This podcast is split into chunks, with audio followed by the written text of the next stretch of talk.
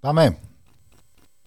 Άλλε Σουζάμεν. Γραμματέα, Φαρισέ, πότε θα αρχίσει το Άιντε; Δεν μπορώ να περιμένω άλλο.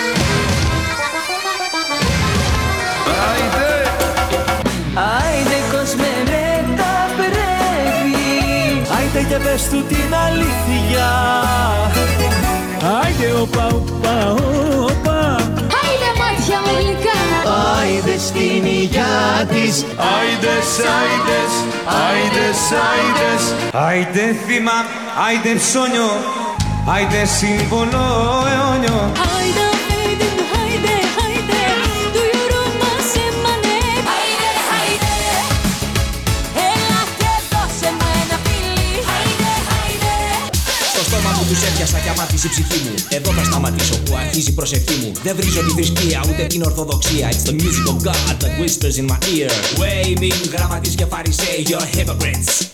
Άιντε, Shame to you γραμματείς και φαρισαίοι You're hypocrites. Άιντε. Shame to you γραμματείς και φαρισαίοι Απ' έξω μοιάζετε με τάφους που φαίνονται ωραίοι Από μέσα είστε γεμάτοι από χρήματα και βρώμα Και η μπόχα σας μυρίζει σε ολόκληρη τη χώρα. Waving γραμματείς και φαρισαίοι You're hypocrites. Άιντε, Shame to you γραμματείς και φαρισαίοι You're hypocrites. Άντε! Άντε!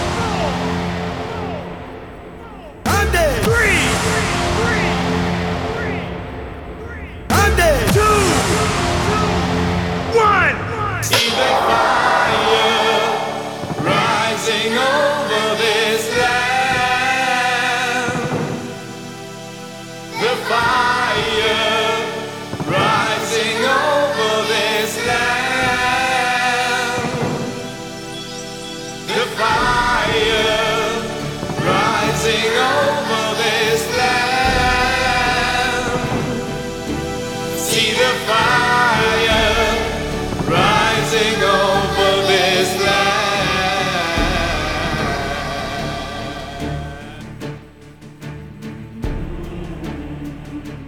Χαίρε. Για χαρά. Στους απανταχού ακροατάς και ακροάτριες. Ακούτε Άιντε, γραμματέας Φαρισαίος και vice versa.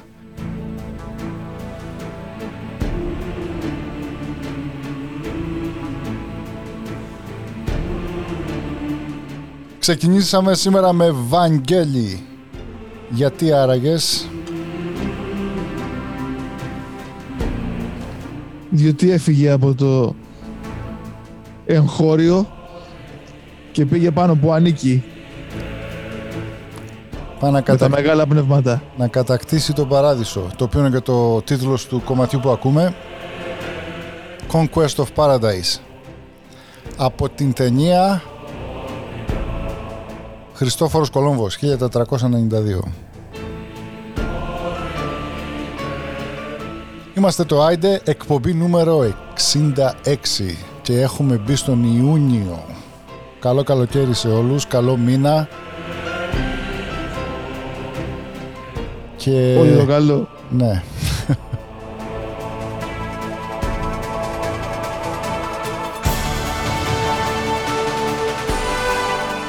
Η επικαιρότητα τρέχει.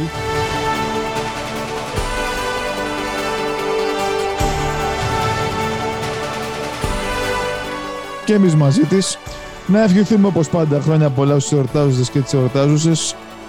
Λίγες μέρες μείνανε, λίγοι μήνες μείνανε ώσπου να βρεθούμε όλοι μαζί για κάποια καλοκαιρινά πάρτι. Με τη συνοδεία όπως είπε και ο Φαρισαίος του Βαγγέλη ανοίγει η σημερινή μας εκπομπή. Θα κρατήσει καθ' όλη τη διάρκεια.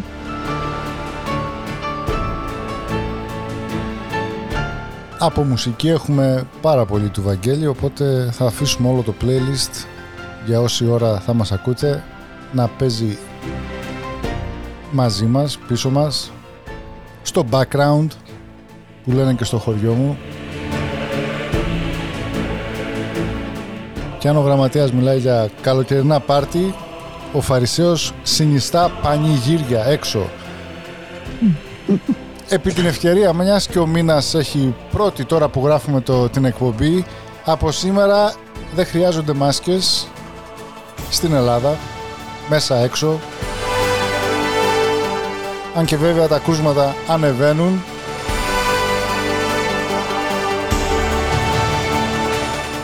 Μη φοβάστε. Ό,τι είναι να γίνει θα γίνει. Με ή χωρίς τη μάσκα όλοι θα μπουν μες στην κάσκα.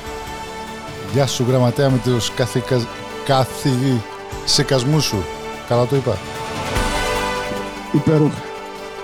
Τίποτα. Ό,τι είναι να γίνει θα γίνει. Δεν υπάρχει πιο, πιο ανακουφιστικό σχόλιο.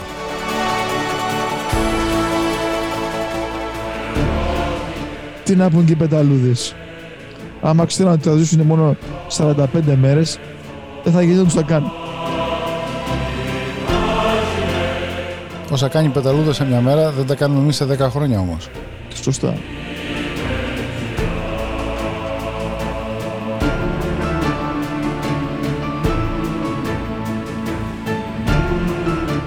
Λοιπόν γραμματέα, από την τελευταία εκπομπή για την οποία είχαμε μιλήσει για τον... για άλλον ο οποίος έφυγε από τη ζωή, κάποιον ηθοποιό, έως τώρα τι σου έχει κεντρήσει το ενδιαφέρον από αυτά που γίνονται στον πλανήτη Γη; Ότι αν πεθάνεις άσημος δεν σε θυμάται κανένας. Αν πεθάνεις διάσημος, κάποιος θα πει κάτι για σένα. Και κάτι δύο παλικάρια εκεί από τη Βοστόνη κάνουν και εκπομπή. Πότε για τον Κουσγκούνι, πότε για τον Βαγγέλη, τον Παπαθανασίου, το οποίο κάναμε λάθος σήμερα, πρέπει να είχαμε μαζί μας και τον Βαραβά, ο οποίος είναι από το ίδιο μέρος από το οποίο ήταν και ο Βαγγέλης Παπαθανασίου.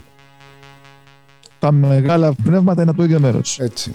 Βαραβά, αν μας ακούς, στην επόμενη, δεν θα πούμε τίποτα για την ιστορία του Βαγγέλη, θα, μας, θα έρθεις να μας την πεις εσύ. Μιας και οι δύο είστε από το Βόλο. Και πάμε να ακούσουμε τους δρόμους της φωτιάς. Chariots of Fire. Το οποίο να δώσω εδώ κάποιο στίγμα. Όταν ήταν στο Παναθηναϊκό στάδιο ήμουνα παρόν που έπαιξε το λέω και ανατριχιάζω και με Μπράβο. την Ολυμπιακή Φλόγα και ήταν ένα από τα πιο ωραία συμβάντα στην τότε Αθήνα.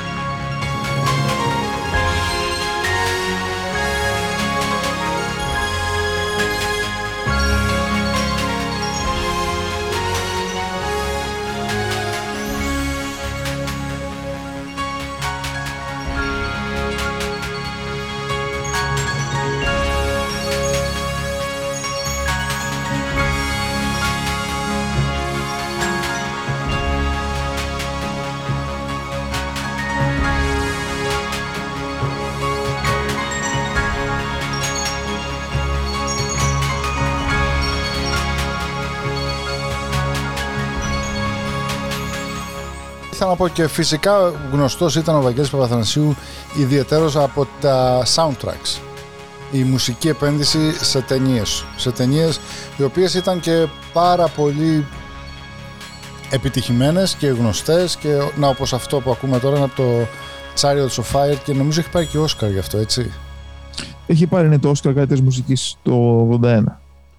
Και από το επόμενο κομμάτι που έρχεται το οποίο είναι το Blade Runner ήταν από τους τίτλους του, του τέλους. Αυτό το κομμάτι. Και τα υπόλοιπα όλα δηλαδή εγώ το, ένα άλλο κομμάτι το Pulsar, Pulsar δεν ήξερα ότι ήταν του Βαγγέλη ήξερα τη μουσική απλώς δεν είχα ιδέα ότι ήταν ε, Βαγγέλης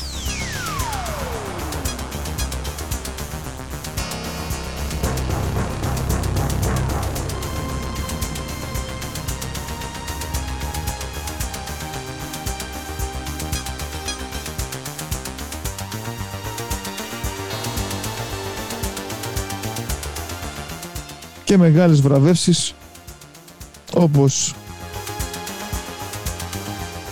τον ταξιάρχη του τάγματος του Φίνικα πότης της Λιγιώνας της Τιμής και άλλα καθ' όλη τη διάρκεια της 79χρονης πορείας του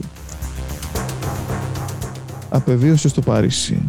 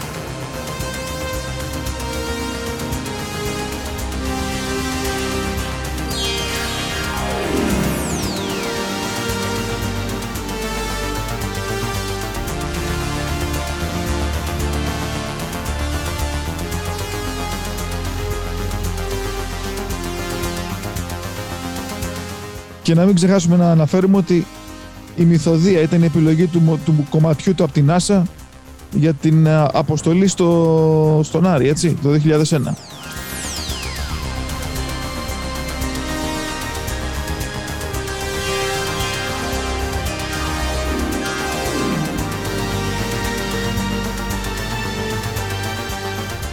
για να το εξηγήσουμε και για, για όσους δεν έχουν καταλάβει τη σημασία που έχει όλο αυτό. Εάν δηλαδή μας εξωγήινοι βρουν τη μουσική που έχουμε στείλει στον Άρη ή ακούσουν τα μουσικά δείγματα, η μουσική του Βαγγέλη βασικά αντιπροσωπεύει το ανθρώπινο είδος. Δεν υπάρχει μεγαλύτερη καταξίωση για κάποιον επαγγελματικά, ε, επαγγελματικά ή προσωπικά, έτσι. Ναι, είναι αυτό που λένε εδώ πέρα out of this world. Είναι κάτι όχι μόνο για το δικό μας κόσμο, αλλά και για τον έξω. Τον άγνωστο. Όπως καταλαβαίνετε, η σημερινή εκπομπή είναι λίγο διαφορετική. Δεν έχουμε το πανηγυρέ τα κλαρίνα, αλλά μπορεί προς το τέλος να σας κάνουμε μια έκπληξη για όσους βρίσκονται σε ταξίδια μακρινά και θέλουν να συνεχίσουν μια καλή πορεία διασκέδασης.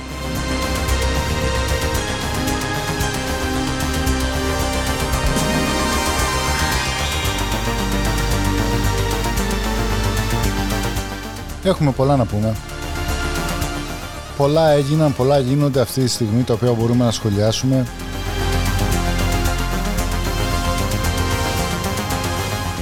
Ο Bill Gates για παράδειγμα πήγε στην Ελλάδα, επισκέπτηκε την Ελλάδα. Καλεσμένος του Μπούρλα, του CEO της Pfizer, στη Θεσσαλονίκη και επισκέφτηκε και την Ακρόπολη. Ο Bill Gates Γραμματέα το σχόλιο πριν κάνω το δικό μου. Όπου θέλουν πάνε χρήμα, έχουν γνωριμίες, έχουν Έλα, άσε τα μίζερα. Κινούνται όπου θέλουν οι κύριοι και οι κυρίες. Φυσικά πήγε στην Ελλάδα να δουν που θα κάνουν διακοπές και αυτοί οι έρμοι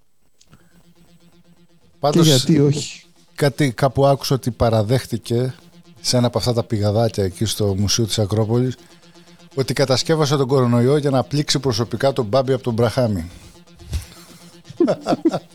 Με το σάξο. Με το σάξο.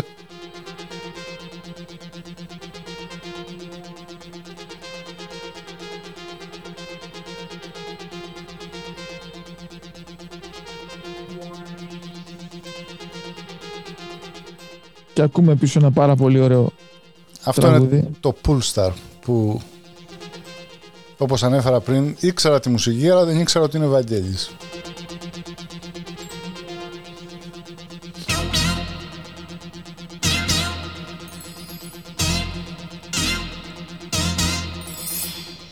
Αυτό ακούγεται σαν Άντζελα Δημητρίου. Απαράδεκτος.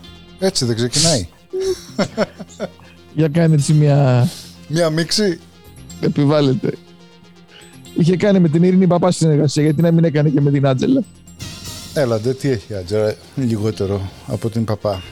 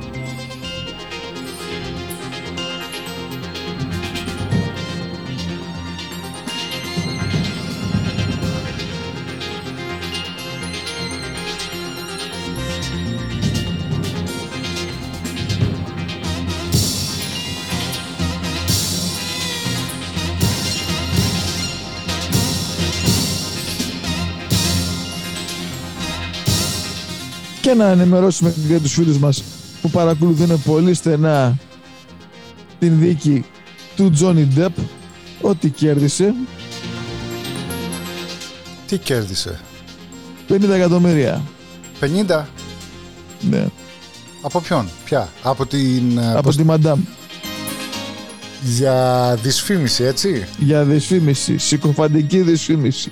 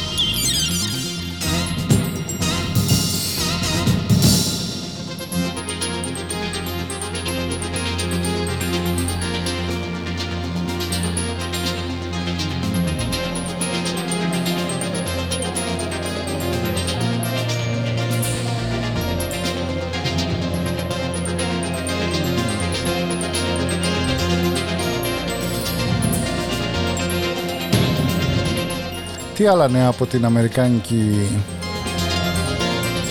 ζωή και κουλτούρα γραμματέα.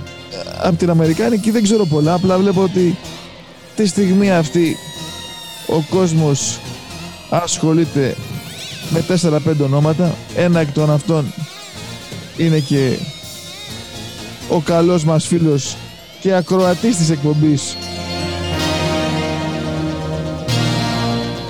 Dylan ο οποίος είναι για όσους δεν γνωρίζουν γιος γνωστής ηθοποιούς από το Hollywood και μιλάει την ελληνική γλώσσα. Θα τον έχουμε στην εκπομπή μας σύντομα πριν το τέλος του καλοκαιριού. Αγαπητοί Να βρει- ακροατές, είμαι μαζί σας. Δεν έχω ιδέα για τι πράγμα μιλάει. Ο γραμματέας. Ο Ντίλαν, ο γιος της Zeta Jones, ο οποίος είναι στη Νέα Υόρκη. Ποια Ζέτα Και μη- Τζόνς. Εγώ τη Ζέτα Μακρυπούλια ξέρω. Η Ζέτα Τζόουνς είναι η πρώην, πρώτη- η πρώην γυναίκα του Ντάγκλας. Χωρίσανε. Η Κάθριν Ζέτα. Ω, Κατερίνα. Ναι. Αποφοίτησε ο γιος της, ο οποίος μιλά και την ελληνική απταίστως. Σοβαρά μιλάς τώρα. Ναι.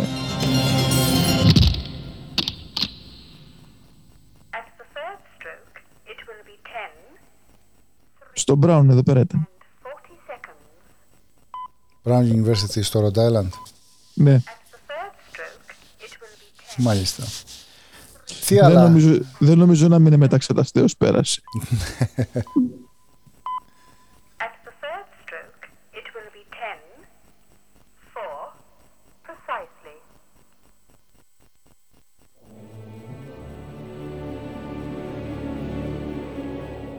Και να πούμε ότι η μουσική, το κομμάτι αυτό είναι από, το, από την ταινία Μέγας Αλέξανδρος Eternal Alexander Και τι λέγαμε, λέγαμε για Μέγα Αλέξανδρο και για ελέφαντες. Ποιος είναι ο ελέφαντας ε, γραμματέα στο αμερικάνικο δωμάτιο που επισκιάζει τα πάντα αλλά κανείς δεν μιλάει γι' αυτό. Εμείς θα μιλήσουμε απόψε. Το οποίο είναι, αγαπητοί ακροατές, η όπλοκατοχή και τα εγκλήματα με τα όπλα εδώ στην Αμερική. Έχει καταντήσει αηδία, ανέκδοτο και... Τι άλλο, δώσ' άλλη μια λέξη.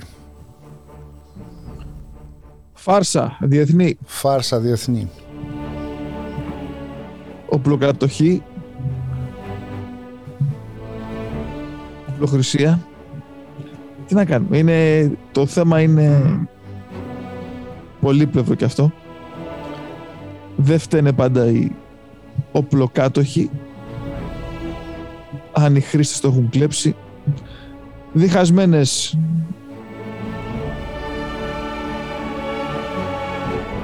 σκέψεις Όσο για εμάς δεν θα απαντήσουμε ακόμα για ποια είναι η δικιά μας στάση.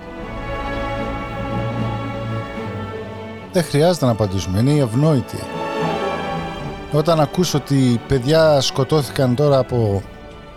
γαζώθηκαν από πολυβόλο μέσα σε τάξη, τι, τι, τι- πώς μπορείς να, να, να κάνεις αντιπαράθεση σε αυτό, να πεις τι; Το ίδιο μπορεί να μας πει κάποιος όμως ότι δώσαμε όπλα στην Ουκρανία χωρίς να ξέρουμε ποιοι θα πάρουν τα όπλα αυτά και τι θα τα κάνουν. Είναι το ίδιο δύσκολη η στάση γιατί λες αλλού απαγορεύεται και αλλού επιτρέπεται. Ναι, αλλά Και για στην, διαφορούς στην λόγους. Ουκρανία δίνονται για να πολεμήσουν. Δεν Με- ξέρεις ποιος θα το πάρει. Τι σημασία έχει; Πώς δεν έχει. Και εκεί μπορεί να το πάρει ένα 15χρονο που θα είναι αντάρτης και θα βγει να προστατεύσει και να πολεμήσει. Νομίζω, Μετά να πάει σε κάποια χέρια αλωνών που για πλάκα να παίζουν πόλεμο έξω όπως παίζαμε και εμείς στη γειτονιά και να φύγει κάποιος άδοξα. ναι, αλλά ρε, γραμματέα εδώ στην Αμερική είναι 120 όπλα ανά 100 άτομα. Δηλαδή και η πιο εξοπλισμένη χώρα στον κόσμο πριν της Αμερικής δεν έχει τέτοιους αριθμούς. Εμείς μιλάμε τώρα για μη στρατιωτικούς, για κανονικούς πολίτες. Αλλά από την άλλη, αυτός που έκανε το έγκλημα στο, στο Τέξας, σε- εκεί με το, στο σχολείο, περίμενε κανονικά με τον νόμο να γίνει 18 χρονών, όταν έγινε πήγε αγόρασε τα όπλα και έκανε αυτό που έκανε. Το νόμο τον υπάκουσε. Περίμενε. Αν το σκεφτείς έτσι. Απλώς δεν υπάρχει άλλος νόμος που να λέει ότι δεν μπορείς να πάρεις πολυβόλο, απα- έπρεπε να απαγορεύεται να το πουλάνε.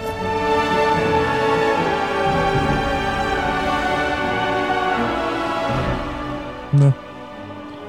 Είναι δύσκολο. Εντάξει. Και διάβαζα, διάβαζα, δηλαδή πέφτουν τώρα αυτά τα άρθρα παντού μπροστά μας. Στην Αγγλία έγινε ένα περιστατικό παρόμοιο μία φορά τη δεκαετία του 70 και από τότε απαγορεύτηκαν τα όπλα. Δεν μπορείς, στρατιωτικά, στρατιωτικής χρήσης όπλα απαγορεύονται να τα αγοράζουν πολίτες, δεν μπορούν.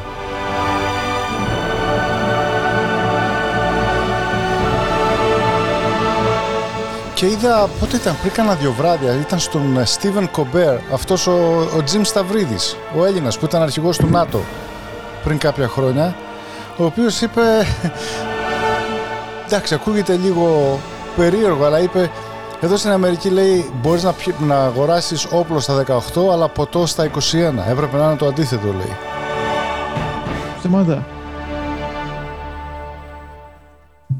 Τίποτα. Πάμε στη μουσική γιατί πολιτικά σχόλια δεν θέλουμε να κάνουμε. Μην νομίζετε ότι είμαστε υπέρ ή εναντίον. Καταλάβατε ποια είναι η δικιά μας η θέση. Μα δεν είναι πολιτικό το θέμα, γραμματέα. Είναι και πολιτικό. Γιατί είπα, επειδή είπα ελέφαντα στο δωμάτιο. Δεν είπες Το ελέφαντα, μυαλό δεν. σου στους ρεπουμπλικάνους εσένα. Με το που ακούς ελέφαντα. Όχι, εγώ είμαι, εγώ είμαι ένωση κέντρου. Ένωσε και το λεβέντι μου εσύ. Λεβέντη μου τσολιά. και καραμπουζουκλής. Επιβάλλεται.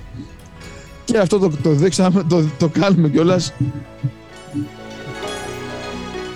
Ότι είμαστε ένωση κέντρου για να καλύψουμε όλα τα πολιτικά. Έλα. Σήμερα δεν πάω να μιλήσω, δεν ξέρω γιατί. Είναι από τη συγκίνηση και από, την, α, από τις αλλεργίες. Διότι η φύση εδώ πέρα έξω αυτή τη στιγμή συνουσιάζεται. Εκδικείται. Εκδικείται. Πρισμένα μάτια, πρισμένη λαιμή.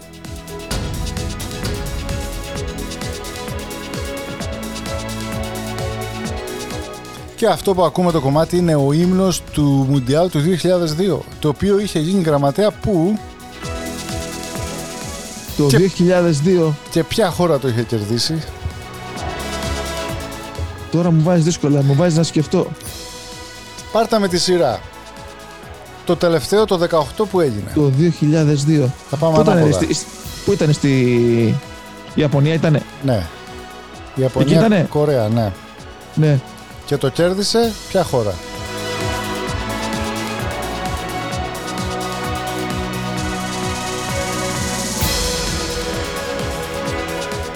Ένας μεγάλος παίχτης έγινε γνωστός σε αυτό το Μουντιάλ και στη δεκαετία του 2000 ήταν, μας χάρισε μεγάλες στιγμές στα γήπεδα Κάτσε ρε παιδί μου, όταν σου λέω ποια χώρα κέρδισε το Μουντιάλ, δώσ' μου τις πρώτες τρεις που σου έρχονται στο μυαλό. Η μία από αυτές τις τρεις ήταν. Βραζιλία, Ε, εντάξει, φτάνει. Βραζιλία, Γερμανία. Η Βραζιλία. Με, Με τη το- Γερμανία δεν έπαιζε. Ναι, με το... Δεν ξέρω με τη Γερμανία πρέπει, ναι. Με το Ροναλντίνιο, Ροναλντίνιο στο... Που εμφανίστηκε τότε στο Μουντιάλ.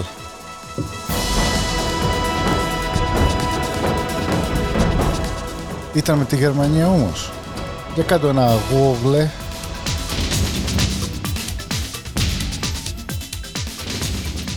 Για κάτσε. Πάντως ο Καφού δεν ήτανε. Ήταν και ο Καφού τότε. Όλοι αυτοί. 2002. Ήταν με τη Μουντιάλ. Γερμανία 2-0. Για Και ήταν το τελευταίο Μουντιάλ του Ρονάλτο. Και διαιτητής ο δικός μας, ο Πιερ Λουίτζι. άμα δεν ήταν ο Μάκης ο Γερμανάκος, δεν έγινε μπάλα.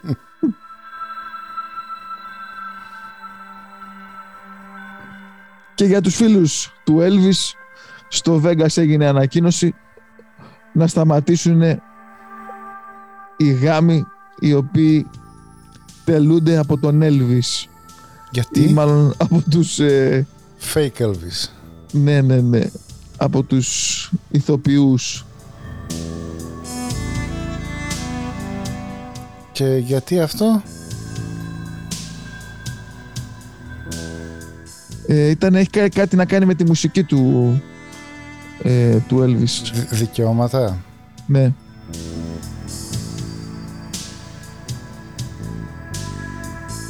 Μιας και είπαμε για Βραζιλία, ξαναπάω πίσω. Η εντεκάδα της Βραζιλίας σε αυτό το τελικό ήταν τερματοφύλακας Μάρκος, αμυντική Λούτσιο, Εντμίλσον και Ροκέ Τζούνιορ, Μέση, Καφού, Τζιλμπέρτο Σίλβα, πέρασε και από Παναθηναϊκό, Κλέμπερσον και Ρομπέρτο Κάρλος, μάλλον Καφού και Κάρλος ήταν τα άκρα Οπότε έπαιζαν και μέση και πίσω. Δεκάρι ο Ροναλντίνιο και μπροστά ο δικός μας ο Ριβάλτο πέρασε από τον Ολυμπιακό και ο Ρονάλντο. Κατά τη γνώμη μου ίσως η πιο διάσημη εντεκάδα Βραζιλίας. Τώρα θα μου πεις ήταν και ο του Πελέ οι, οι, οι εντεκάδες αλλά τόσα ονόματα Ε, και ο Νεϊμάρ ήταν και αυτός. ο Νεϊμάρ ήταν μετά, είναι Μετά. μεταγενέστερος. Αυτός μπήκε το, το 3.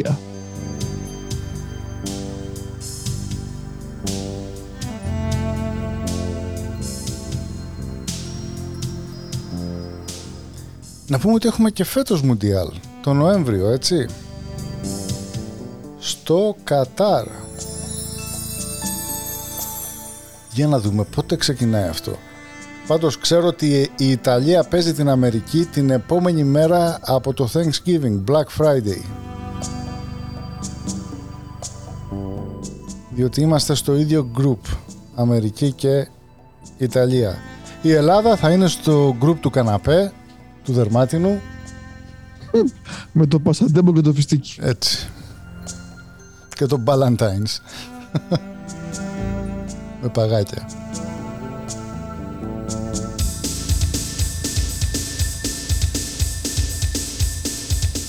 Όταν ακούς το όνομα Μάρκος Ευαγγελίστα Ντεμοράης τι σου έρχεται στο νου; Είναι Ντεμοράης ή Ντεμορέι. Ντεμοράης Τίποτα, Ελίντα Ευαγγελίστα μου έρχεται στο μυαλό. είναι το ψευδόνυμο του Καφού Σοβαρά μιλάς. Ναι. Το αληθινό όνομα του Καφού μάλλον όχι το ψευδόνυμο. Το ψευδόνυμο είναι Καφού. Είχα πάει, Μάρκος Ευαγγελίστα είχα Ντεμοράης. πάει σε ένα παιχνίδι Αργεντινή με... Λάθος, δεν ήταν Αργεντινή, ήταν Μίλαν εναντίον Τσέλσι εδώ στο Gillette Stadium και ήταν με κάτι Βραζιλιάνους οι οποίοι δουλεύαν σε ελληνικές πιτσαρίες. Και φωνάζανε έλα ρε καφού τι ξέρεις είχαν το ελληνικό και το κα... έλα ρε καφού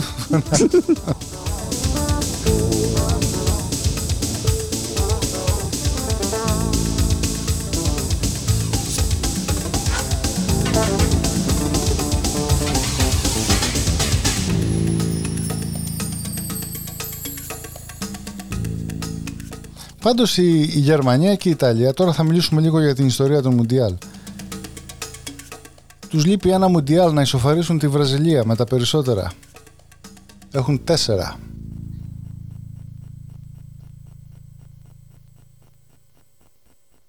Και μετά είναι η Αργεντινή και η Γαλλία και η, Ουρου, η Ουρουγουάη με δύο, από δύο.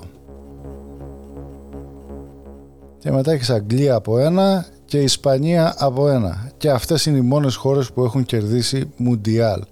2, 4, 6, 8 χώρες μόνο.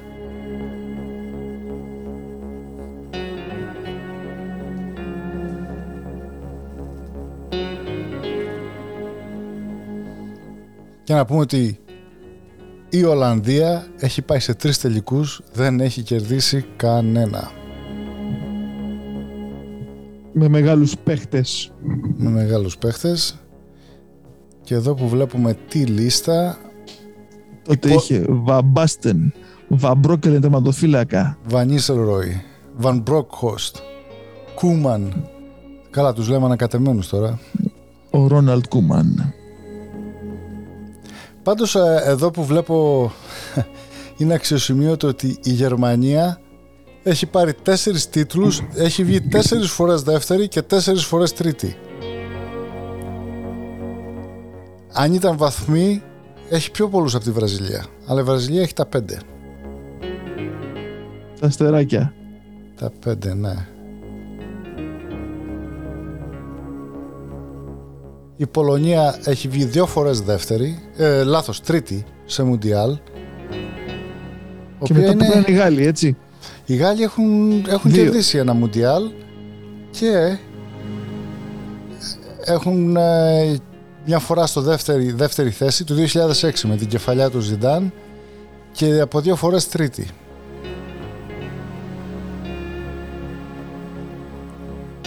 Το αξιοσημείωτο που θέλω να πω είναι ότι η Σερβία παρακαλώ έχει βγει δύο φορές τέταρτη στο Μουντιάλ. Έχει παίξει μικρό τελικό.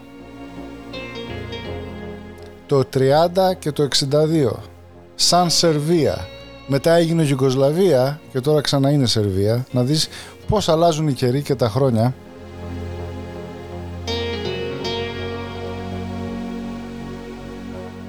Και φυσικά οι γείτονες της Ελλάδας, οι Τούρκοι έχουν βγει και τρίτη. Στην, Παίξα- Κορε- στο- Στην στην Κορέα. Ιαπωνία. Στην Κορέα, ναι. Ναι. Έπαιξαν με... Με ποιους είχαν παίξει τότε και βγήκαν τρίτη. Το 2002.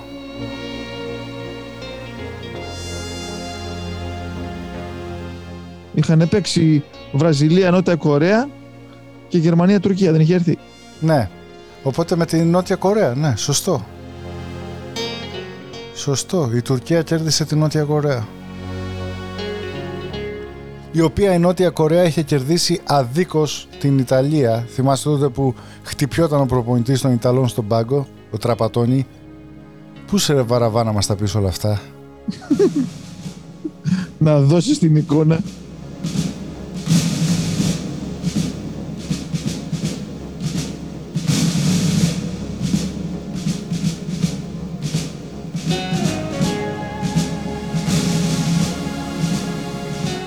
Ποιος έχει παίξει σε πιο πολλούς αγώνες, πιο πολλούς αγώνες ε, Μουντιάλ; Σπέχτης. Παίχτης. Είναι δύο, αλλά ο ένας τον ανέφερες πριν.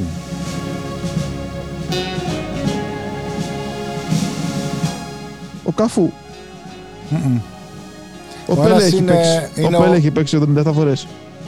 Σε αγώνα Μουντιάλ. Σε Μουντιάλ. Σε Μουντιάλ Α, αγώνες. ο Είναι, εικο- Νεϊμάρ. είναι 25 ε, εμφανίσεις. Όχι. Αν σκεφτείς ότι το κάθε Μουντιάλ παίζεις πόσο, 3, 4, 5, 6 παιχνίδια maximum, αυτός έπαιξε 25. Σε πόσο Μουντιάλ εμφανίστηκε; Πρέπει να εμφανιστείς σε 5 Μουντιάλ για να κάνεις 25 εμφανίσεις. Ποιοι παίχτες έχουν παίξει σε 5 Μαραντόνα. Όχι.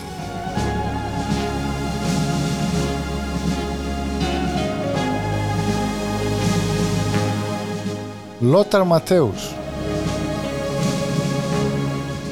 Παρακαλώ. Ο Ματέους. Και για να πούμε και τον άλλον είναι του Μεξικού ο Αντώνιο Καρμπαχάλ. Ο Ματέους έπαιξε από το Μουντιάλ του 82 μέχρι και το 98 στη Γαλλία.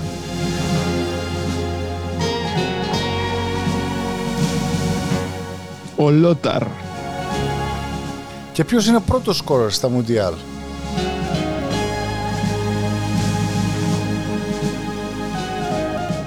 Είναι Γερμανός.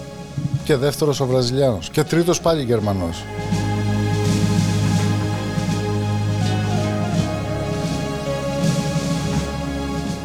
Ο Μύροσλαφ Κλοζέ έχει, Κλοζέ έχει βάλει τα πιο πολλά γκολ, 16 και ο Ρονάλντο δεύτερος με 15 και ο Γκέρτ Μίλλερ με 14. Ανεβάζουμε τον πύχη. Ανεβάζουμε τον πύχη, δεν λες τίποτα. Μιας Ο και... Ματέους τώρα πρέπει να είναι πόσο χρόνο, 60 χρονών. Αν έπαιξε το πρώτο το, 2000, το 82, το 82 πρέπει να ήταν 18-20 χρονών. Πρέπει να είναι 60 τώρα, ακριβώς.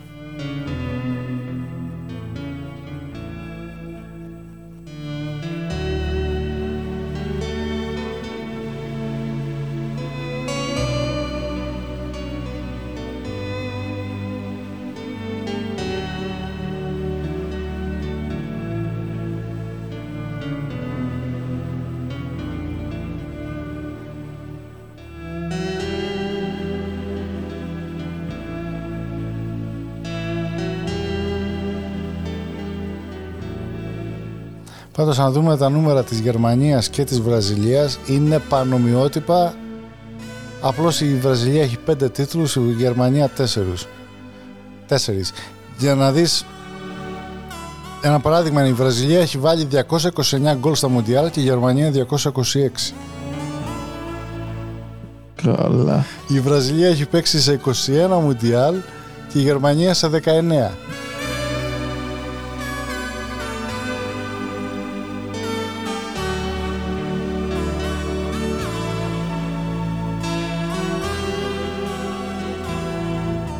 Και το αξιοσημείωτο είναι ότι στα 109 παιχνίδια που έχει παίξει η Βραζιλία σε Μουντιάλ έχει δεχθεί 105 γκολ. Λιγότερο από ένα γκολ σε κάθε παιχνίδι και έχει βάλει 2-29.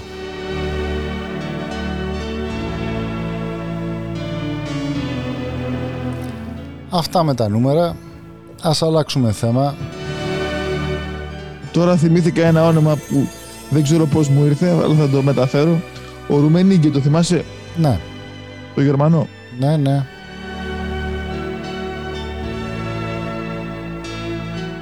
Είδες μια εκπομπή έλειψε ο Βαραβάς και έχουμε το Πάπα Θανασίου από το Βόλο, έχουμε Μουντιάλ το οποίο είναι το, το είδος του, του Βαραβά, το ποδόσφαιρο.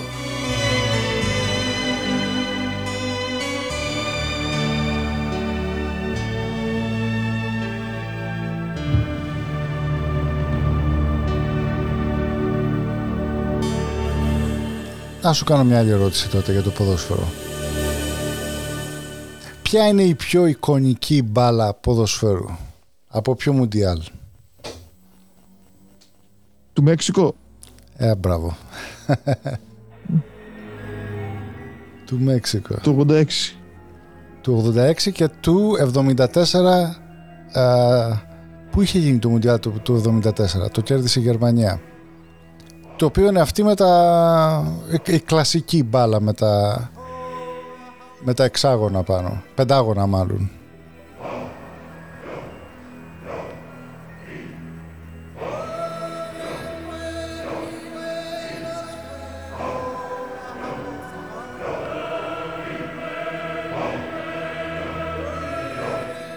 Ποιος θα το περίμενε ότι μία στρογγυλή θεά όπως την αποκαλούν θα έχει τρελάνει τόσο κόσμο.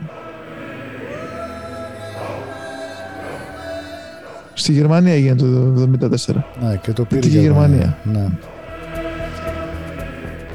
Πώς λέγεται αυτή η μπάλα του τάγκο; Η τάγκο είναι, ήταν από το 78 μέχρι και το 98 στη Γαλλία. Είχε αυτό το, το design, αυτό το σχέδιο με τους κύκλους επάνω. Νομίζω κατά, κατά τη γνώμη μου αυτή είναι η πιο χαρακτηριστική μπάλα ποδοσφαίρου πλην βεβαίως της κλασικής που τη βλέπουμε τώρα και σε καρικατούρες η άσπρη με τις μαύρες κοιλίδες η οποία ήταν από το Μέξικο του 70 ίσως και γι' αυτό έγινε και γνωστή αυτή με τη Βραζιλία τότε του 70 ήταν μόνο σε δύο Μουντιάλ 70-74 πριν από αυτά ήταν ήταν καφέ η μπάλα νομίζω ή μάλλον δεν ήταν αντίδες να σου το πω έτσι. Και το 78. του 70, από το 78 ξεκίνησε η Tango η, αυτό το design. Και μετά από το 2002 στην Κορέα σταμάτησε πλέον να είναι αυτό το κλασικό σχέδιο και βγαίνει διάφορα σχέδια τώρα έτσι γαλαξιακά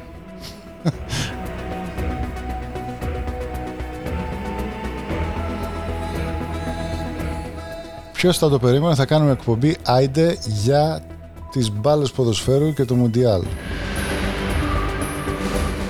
Να καλωσορίσουμε και τον Γλίκο Πέτρο, ο οποίος είναι στα μέρη της Βοστόνης. Επέστρεψε στα πάτρια εδάφη και αν ακούσετε μουσική στα αυτιά σας, ας και σε κάποια γειτονιά, τρέξτε έξω. Βγείτε έξω. Το τσοκοτάκο έχει πάει 5 δόλαρο παρακαλώ. Τσοκοτάκο, τσοκοτάκο. Για όσους δεν γνωρίζουν, είναι είδη παγωτού. Τον καλύπο δεν υπάρχει. Είναι παγωτό τάκο, σε σχήμα τάκο και έχει μέσα σοκολάτα. Είναι μεξικάνο... Μεξικάνο... γυ- Είδες. Μεξικάνο πιτόγυρο παγωτό. Αντί για τζατζίκ έχει παγωτό μέσα. Έτσι μπράβο. Και αντί για πίτα έχει... Πώς λέγεται αυτή η γκοφρέτα. Τη βάφλα. Η βάφλα. Δεν έχουμε αφιερώσει σήμερα γιατί δεν έχετε στείλει πολλά μηνύματα. Θα, τη χρησιμοποιήσουμε, θα τις χρησιμοποιήσουμε την επόμενη φορά. Μία διαφορετική εκπομπή όπως, είμα- όπως είπε και ο Φαρισαίος είναι η 66η αν δεν απατώμεθα. 6-6. Άλλες τρεις και τελειώνουμε με το Άιντε. Στο 69 θα σταματήσουμε για ευνόητους λόγους.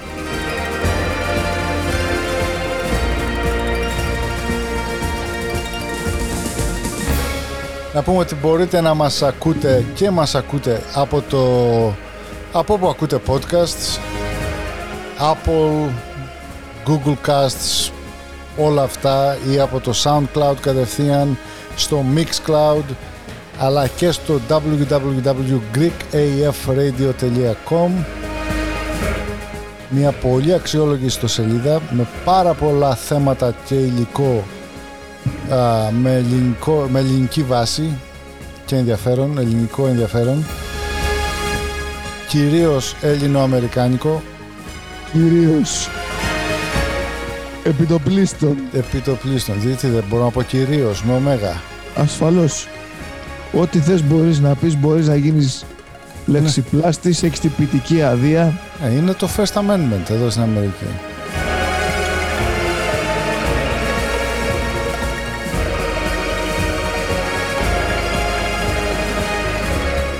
Καρλ Χάινς Ρουμενίγκε.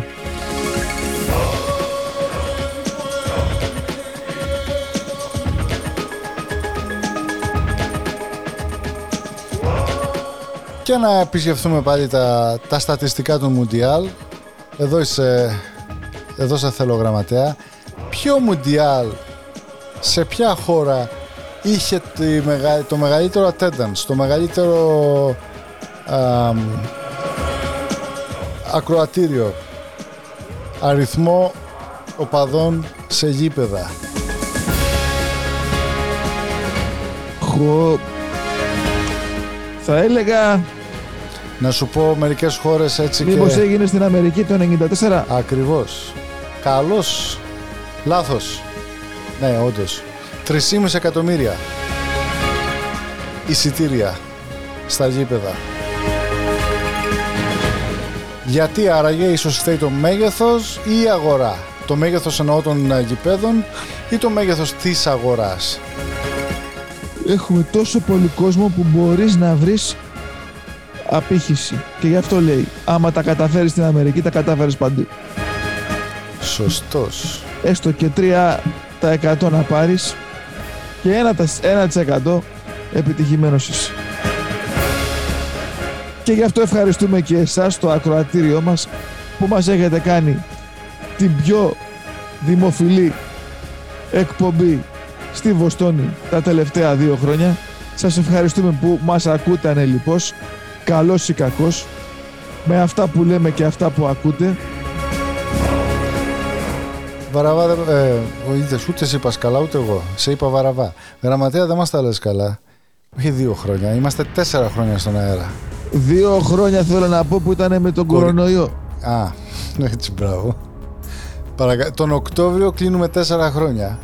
Μία τετραετία. Βγάλαμε την τετραετία μας. Δεν Βάλτε θα, τον ξανακα... Νίνο του Πασόκα από πίσω. δεν θα ξανακατεβούμε υποψήφοι.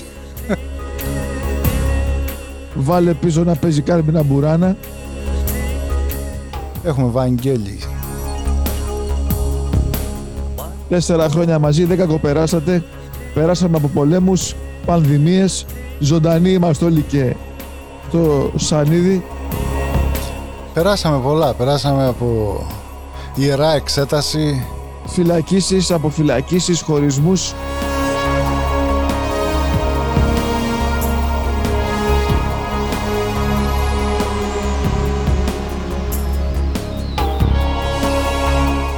Να δώσουμε την αγάπη μας στους φίλους μας στο Πούνε, στο Σιρι Βάσανα, που και εκείνος Βάσανα, και σε όλους τους άλλους φίλους που μας ακούνε πάνω σε ποδήλατα, σε τύπη, σε λεωφορεία, επάνω στις καμήλες, επάνω στις αγελάδες, Στα τρένα, στις οροφές. έτσι. Ο κύριου Καμπαράν όπου και να βρίσκεται, την αγάπη μας, Ο μαγευτής της κόμπρας, ο κύριου Καμπαράν. και στο φίλο μας τον Τάκη τον Μπαμπαουρούμ όπου και να μας ακούει.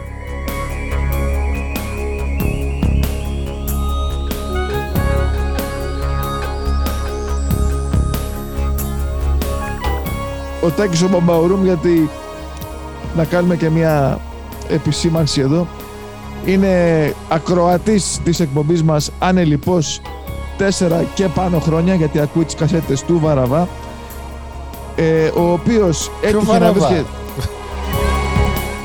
Άρε Βαραβά, δεν μπορείς να βγεις από το μυαλό μας. Ποιες κασέτες Βα- ακούει; ο Βαραβάς έχει κάνει και ηχητικά πράγματα γιατί ήταν σε πολλά σοου δεν θέλουμε να τα πούμε δυνατά. Λοιπόν ήθελα να πω Φαρισαίο Βαραβά είπα δεν πειράζει. Χωρίς τις δικές μας παρεμβάσεις επιστροφή στον Μπαμπαουρούμ ο οποίος είχε κάνει στη Γαλλία αλλά διάβαζε ανελιπώς στην Ελλάδα τον Αστερίξ και τον Οβελίξ και όταν πήγε στη Γαλλία για φοι- να, φυτε- να γίνει φοιτητής, σαν φοιτητής να φυτεύσει, να το πω με ωραίο τρόπο, του είπανε που θες να πας και είπε στον Μπαμπάουρούμ. Και από εκεί του μείνε το παρατσούκι του Μπαμπάουρούμ. Γιατί ήταν μια πόλη της Γαλατείας τότε που διάβαζε Αστερίξ και Οβελίξ. Να κλείσουμε και την παρένθεση για τον Μπαμπάουρούμ. Μάλιστα, όλα έχουν μια ιστορία. Όλα είναι μία ιστορία. Και ο Φαρισαίος άκουγε, άκουγε πολύ όπα και άιντε. Και να που καταλήξαμε τώρα. Λοιπόν, στα νέα, επειδή οι μάσκες πέσανε, τέρμα οι μάσκες στην Ελλάδα, να πούμε ότι εδώ πέρα διαβάζουμε ότι υπάρχουν, είναι σε κίνδυνο πλέον τα πηγούνια χιλιάδων Ελλήνων μετά την κατάργηση της μάσκας. Κάντε τη γυμναστική στα πηγούνια, μη σας πέσουν τώρα που δεν υπάρχει μάσκα να τα στηρίζει από κάτω. Ξέρετε, είσαστε σαν τα άλογα με τα, με τα τράστα, ξέρετε, που βάζαν το φαγητό μέσα. Κάπως Ναι, έτσι. ναι, ναι, ναι, ναι. Πρέπει να ξυρίζεστε πάλι. Άντρες, γυναίκες. Πω, πω, το καρφί, το καρφί από το γραμματέα. Τι υπονοείς γραμματέα, Χείρε. τι είδες εκεί πέρα έξω; Υπάρχουν και κάτι μουστακόγριες. ναι.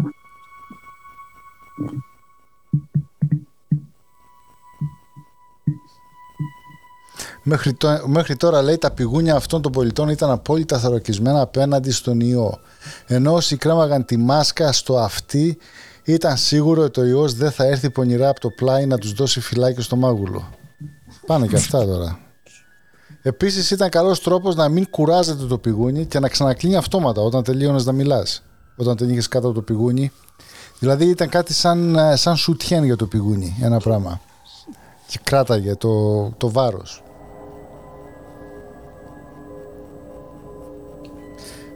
Πάντως αξίζει να σημειωθεί ότι πολλοί πολίτες, κάποιοι πολίτες, όχι πολλοί, α, δήλωσαν ότι θα συνεχίσουν να φοράνε τη μάσκα παρά την κατάργησή της, ενώ χιλιάδες άλλοι δήλωσαν πως θα συνεχίζουν να μην τη φοράνε, όπως δηλαδή έκαναν και πριν. Οπότε είναι, είναι όλοι ευχαριστημένοι. Εντάξει, το ταμπού έχει πέσει πλέον. Δεν θα σε κοιτάει κανείς περίεργα αν βάλεις τη μάσκα όπου και αν βρίσκεσαι.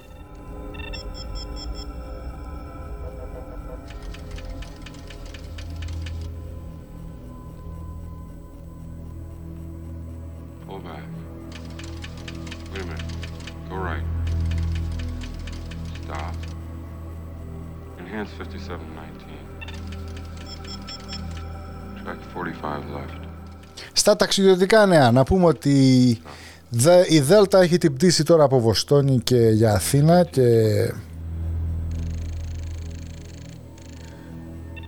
και vice versa. Μάθαμε έγινε και λίγο πανηγύρι στο Terminal East, ε, στο αεροδρόμιο της Βοστόνης, στο Λόγκαν, με τσολιάδες, παπάδες και αγιασμούς και σουβλάκια, μπακλαβάδες, γαλακτομπούρικα, τυρόπιτες και ντολμάδες γιατί είμαστε καρακιτσαριό από ό,τι φαίνεται Τίποτα, πανηγύρι και γιορτή. για αυτά είμαστε δηλαδή όταν η Γερμανία έβαλε την πρώτη πτήση Βερολίνο, Βοστόνη τι κάναν, πηγαίναν εκεί πέρα με Με, Μην το λες, μην το λες, μην το λες. με τα Bavarian ε, και τις μπύρες και τα και τις κοπέλες με τα τέτοια με τα μπούστα να φέρουν τις μπύρες στον κόσμο δεν, δεν το κατάλαβα αυτό Oktoberfest. Oktoberfest το κάναν ναι ή δηλαδή Οπότε, όταν, όταν μπήκε Όποτε έχουμε ευκαιρία το κάνουμε. αν είναι Ήρθε ο δυνατόν. Γιάννης να παίξει μπάσκετ, έλα με το τσαρούχι στο Fleet Center. Ήρθε ο Γιάννης να κουρευτεί, έλα με το τσαρούχι και το λάβαρ. Εντάξει ρε παιδί μου. Κα- Με το Γιάννη είναι ακόμη χειρότερα στο μπάσκετ. Αλλά με το... Στα αεροδρόμιο τώρα να, να πεις τι, να, πα- να πανηγυρίσεις επειδή σ- το 2022 υπάρχει πτήση κατευθείαν Βοστόνια-Αθήνα. Είναι σαν να είσαι 95 χρονών και να πάρεις πρώτη μέρα δίπλωμα οδηγήσεως και, και χοροπηδάς. Όσοι μας ακούτε και παρεξηγήσετε με αυτά που λέμε, καλά να πάθετε. Ίσως πρέπει να αλλάξετε μυαλά. Διότι αυτά είναι ντροπές. Είναι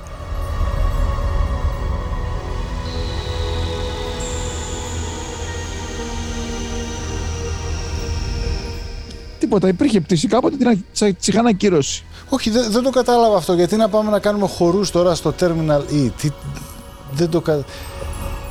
Δεν ξέρω. Μη μου αγχώνεσαι. Σε δεν θέλω, ξέρω. σε θέλω για άλλες τρεις εκπομπές. Θα γίνουν οι άλλες τρεις.